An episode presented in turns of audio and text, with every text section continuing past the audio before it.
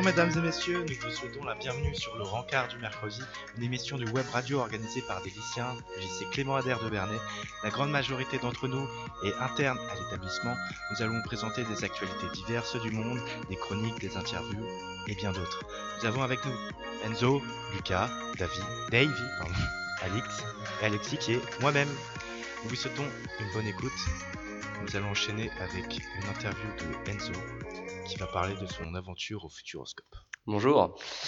Euh, oui, du coup, j'ai interviewé euh, Christina, qui est l'assistante du professeur euh, Monsieur Mustière et des professeurs de sciences du lycée Clément Ader en général, euh, pour en savoir plus, car elle a effectivement préparé un- une sortie.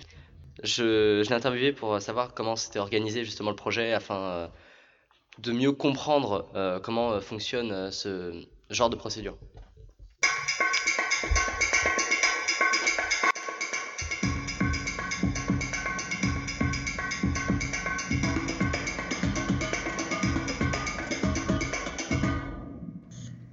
Bonjour, je suis Enzo, élève de TBCN, et je viens pour l'émission Le Rencard du mercredi de la web radio du lycée Clément Ader, afin d'en savoir plus sur le projet scolaire du Futuroscope. Euh, Pouvez-vous vous présenter et me dire en quelques mots en quoi consiste ce projet? Bonjour Enzo, donc je suis Christina François, assistante de laboratoire et mon métier consiste à assister les professeurs de sciences lors de leurs séances de travaux pratiques. Euh, ce projet avec Monsieur Mustière, euh, qui est professeur de maths sciences, nous voulions faire découvrir le parc du Futuroscope à nos élèves de terminale système numérique, car ce parc est idéal pour aborder de nombreuses notions de leur programme. Qu'est-ce que le Futuroscope? Alors le Futuroscope, c'est un parc de loisirs qui se situe à 10 km de Poitiers. Euh, c'est un parc à thème technologique, scientifique, ludique, dont les attractions mélangent approche sensorielle et projection d'images. Quel est le rôle de ce projet? Alors, euh, mon rôle est essentiellement administratif pour le moment. Euh, quand on organise une sortie scolaire, la première étape, c'est de chiffrer le coût de la sortie. Alors, du coup, j'ai euh, j'ai fait établir des devis euh, auprès de plusieurs sociétés de transport et du Futuroscope. Euh, une fois le dossier rempli, le projet a été présenté, voté et validé par le conseil d'administration du lycée. Ensuite, la deuxième étape a été de proposer aux élèves d'organiser une action qui permet, enfin, permettant de faire baisser le coût de la participation des familles. Ils ont opté pour une tombola sous forme de tickets à gratter. Tous les élèves de la classe se sont portés volontaires et pour le moment, les trois quarts des tickets sont vendus. C'est plutôt une réussite. La dernière étape sera de les encadrer et de profiter du parc. Quand euh, le projet a-t-il été préparé et est-ce la première fois que vous préparez un projet euh, est-ce la première fois que vous préparez un tel projet? Alors, nous avons proposé à nos élèves la sortie en mai 2019. Les familles ont été informées lors d'une réunion parents-professeurs en septembre. Euh, en ce qui concerne les maths sciences, en général, on passe toujours une journée tous les ans au Palais de la Découverte. Mais cette année, nous voulions changer et leur présenter un projet différent sur une plus longue durée. Forcément, cela entraîne un coût plus élevé et donc celui-ci a été plus complexe à monter puisque le transport, les entrées, l'hébergement et la restauration sont à prévoir. Combien de temps euh, restez-vous sur place et comment vous y rendez-vous? Nous voyageons en bus du 10 au 11 mars prochain. Euh, nous passons deux jours dans le parc et une nuit dans un hôtel et nous pourrons assister au spectacle nocturne Son et Lumière le mardi soir. Quelles sont vos attentes euh, vis-à-vis de, des élèves sur ce projet et euh, quels sont les objectifs? Sur place, nous pourrons aborder non, de nombreuses notions de leur programme pédagogique. Euh, entre autres, le programme Son et Lumière, grâce aux attractions Les Secrets d'Image, où ils découvriront la réalité virtuelle, les simulateurs, les effets sensoriels et la projection IMAX 4K, qui permet de renforcer le pouvoir immersif. Je tiens quand même à rappeler que nos élèves préparent un bac pro système numérique et je souhaiterais qu'ils participent à un atelier complémentaire, le labo du jeu vidéo. Parce que cet atelier leur permettrait de créer un jeu vidéo grâce euh, aux algorithmes, aux programmations et arts numériques, des concepts qui sont euh, fondamentaux en mathématiques et en informatique. Euh, ils pourront également découvrir l'architect- l'architecture du parc qui est très particulière puisqu'elle est composée de diverses formes géométriques élémentaires donc les sphères, triangles, cubes, cylindres. Euh, mais l'objectif euh, de ce voyage, c'est surtout la découverte à travers l'amusement. Merci beaucoup pour le temps que vous m'avez accordé. Merci à toi Enzo.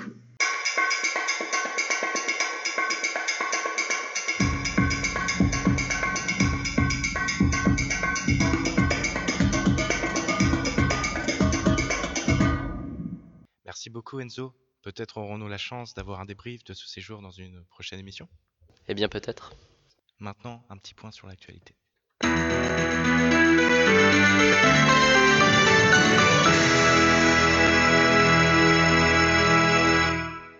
Bien le bonjour jeunes gens. Aujourd'hui, j'ai décidé de vous parler de l'incendie qui a eu lieu récemment en Australie. Je vais vous parler des dégâts causés ainsi que des conséquences sur la faune et la flore. Selon les sites franceinfo.fr, Ouest France, journaldudimanche.fr, 20 minutes, les incendies auraient fait 800 millions d'animaux morts dans la faune sauvage australienne. Les marsupiaux arboricoles sont les animaux les plus touchés comme les koalas ou les pétorus. Le feu se passe au sud-est de l'Australie où vivent la majorité des Australiens. La principale cause de ce drame serait le réchauffement climatique. Les forêts fournissent une biomasse combustible suffisante pour créer des feux de grande envergure. Ces feux ont causé la mort de 25 personnes et détruit plus de 1800 maisons. Cela affecte aussi sérieusement la santé, provoquant des problèmes cardio-respiratoires chez les adultes. Chaque année, 339 000 personnes décèdent en inhalant des fumées dérivées des incendies sur toute la planète. 8 millions d'hectares 80 km, ont été ravagés dans tout le pays depuis, le mois de septembre. Ça représente la quasi-totalité de la région de la Nouvelle-Aquitaine. Les feux de forêt en Australie sont si intenses que leur fumée a été repérée au Chili à 12 000 km de là. C'est énorme. La perte d'arbres dans les flammes a... Des effets très larges sur le long terme. Un arbre met du temps à repousser. Les incendies signifient une disparition massive d'une bonne partie euh, du couvert forestier. L'environnement est également endommagé par les cendres et gaz toxiques émis par les feux. Il y a une nouvelle terreur météorologique, en plus des incendies, à savoir les orages de feu aux éclairs dévastateurs, les grands incendies provoquant également une chaleur extrême et un grand panache de fumée qui, en s'élevant dans le ciel, interagit avec l'humidité de l'air pour former un nuage, dans, des conditions appropriées, le nuage peut passer plus vite dans la basse stratosphère, explique le Bureau météorologique australien. Les chocs des particules de glace, situées dans les parties supérieures très froides de ces nuages, provoquent une accumulation de charge électrique qui est libérée par des éclairs géants. Après avoir produit un orage de, de feu, ce nuage est appelé pyrocumulonimbus. La France va apporter son aide à l'Australie. Le lieutenant-colonel Nicolas Coste a été envoyé par la France pour aider les Australiens à lutter contre les incendies monstres qui consument l'île continent. C'est l'un des cinq pompiers français qui arriveront en renfort le jeudi matin 5 janvier. Emmanuel Macron avait annoncé que la France apporterait une aide opérationnelle immédiate à l'Australie.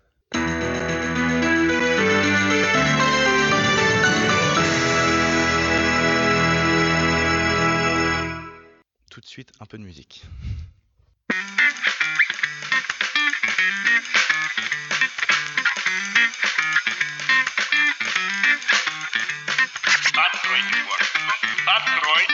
Не бойтесь свежего воздуха. Прошу вас расстегнуть воротничок и обспать пояс. Ноги соедините, руки опустите. Ноги соедините, руки опустите. Ноги соедините, руки опустите.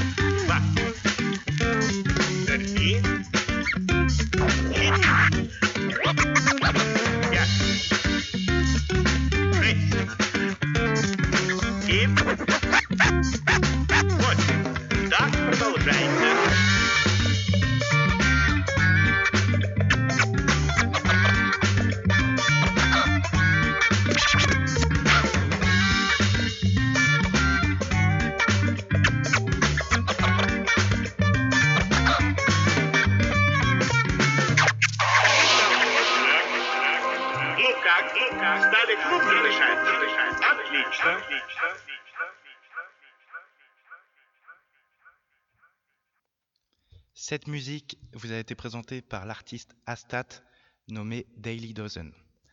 Maintenant Lucas, quelle chronique vas-tu nous présenter? Bonjour à tous, aujourd'hui je vais vous parler de Doom Eternal.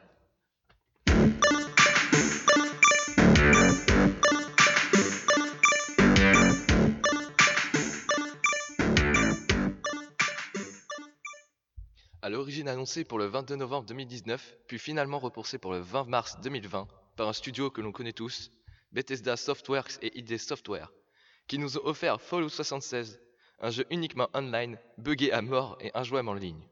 Fallout 76 a été un échec commercial et critiqué par les joueurs et surtout par les fans.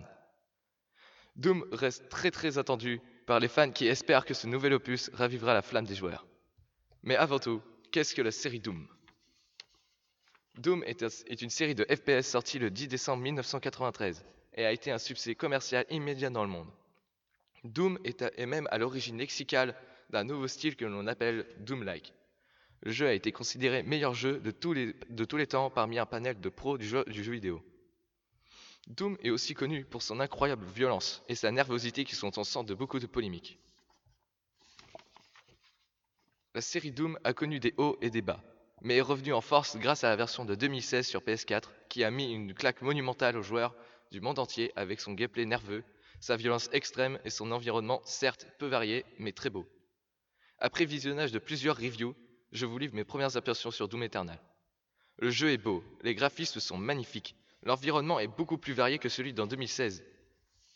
La verticalité est beaucoup plus présente, on peut escalader les murs, et les éléments du décor peuvent être utilisés. Les éléments peuvent être destructibles aussi. Il y a beaucoup plus de démons variés et ils sont plus rapides. Les armes ont un design différent du précédent opus, mais ils ont toujours la même fonction, ce qui vous serez jamais perdu dans ce jeu.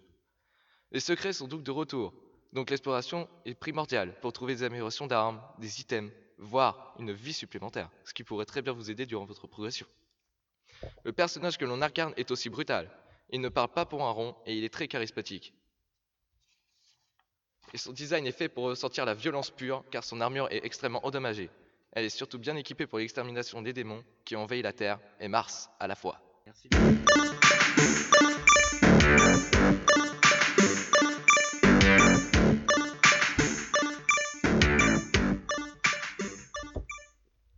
Merci Lucas. Une idée de ta prochaine chronique peut-être? J'ai une idée de prochaine chronique, comme par exemple euh, l'idée de faire une chronique sur euh, Super Smash Bros Ultimate, qui a été un succès monumental et j'en parlerai euh, dans ma prochaine chronique. Super. Davy, tu as décidé de nous parler d'une série d'animés? Oui, bien sûr.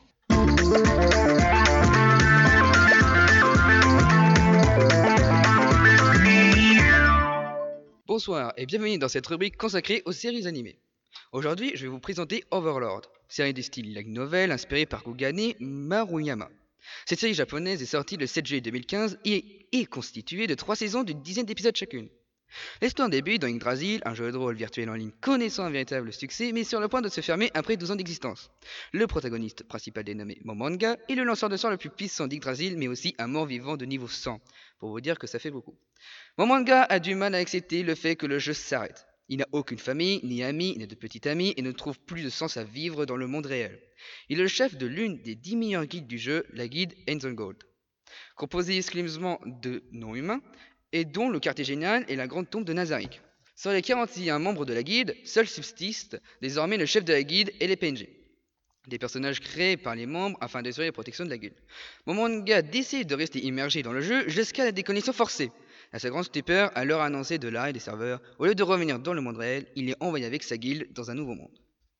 De bon point de vue, sur cette série, dont je n'ai regardé que la première saison, c'est vraiment génial. On voit le personnage principal ultra puissant, que l'on suit pendant toute la série, et on peut savoir ce qui va se passer, sachant que même les gardiens sont, comment dire, un peu moins de puissants. Franchement, je n'ai pas regardé les autres saisons, mais certaines personnes l'ont regardé et ils attendent la saison 4, pour vous dire.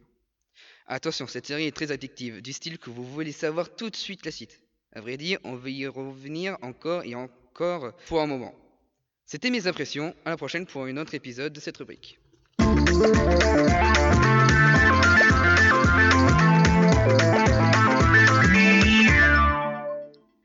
allons maintenant lancer le bulletin météo du week-end prochain réalisé par les secondes cuisines. Les prévisions pour le week-end du 25 au 26 janvier par les élèves de deux quiz sont un week-end nuageux avec une pluie le dimanche après-midi, température fraîche de saison, 5 degrés le matin et 9 l'après-midi. Nous passons maintenant à la chronique musicale La Quinte Juste d'Alix.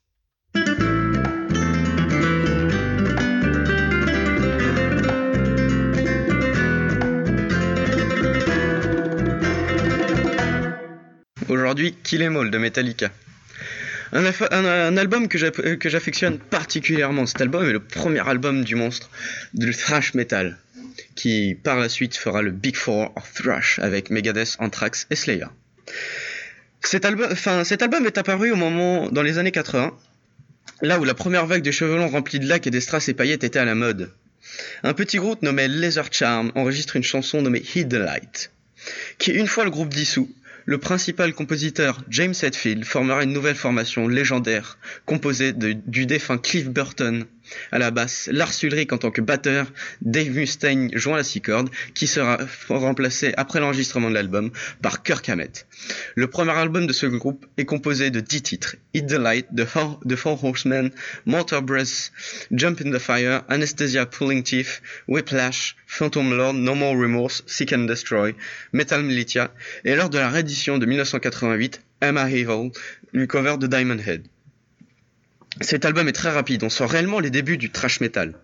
Avec des riffs tantôt mélodieux comme dans Seek and Destroy et le solo de basse de Cliff- Clifford Liberton, Pulling Teeth, qui joue avec la pédale wah-wah et le fuse, et tantôt lourd au possible comme dans l'intro de Hit the Light. Mais le point commun avec tous ces morceaux, c'est leur rapidité qui est réellement la signature de cet album. Bref, l'un de mes albums de thrash préférés.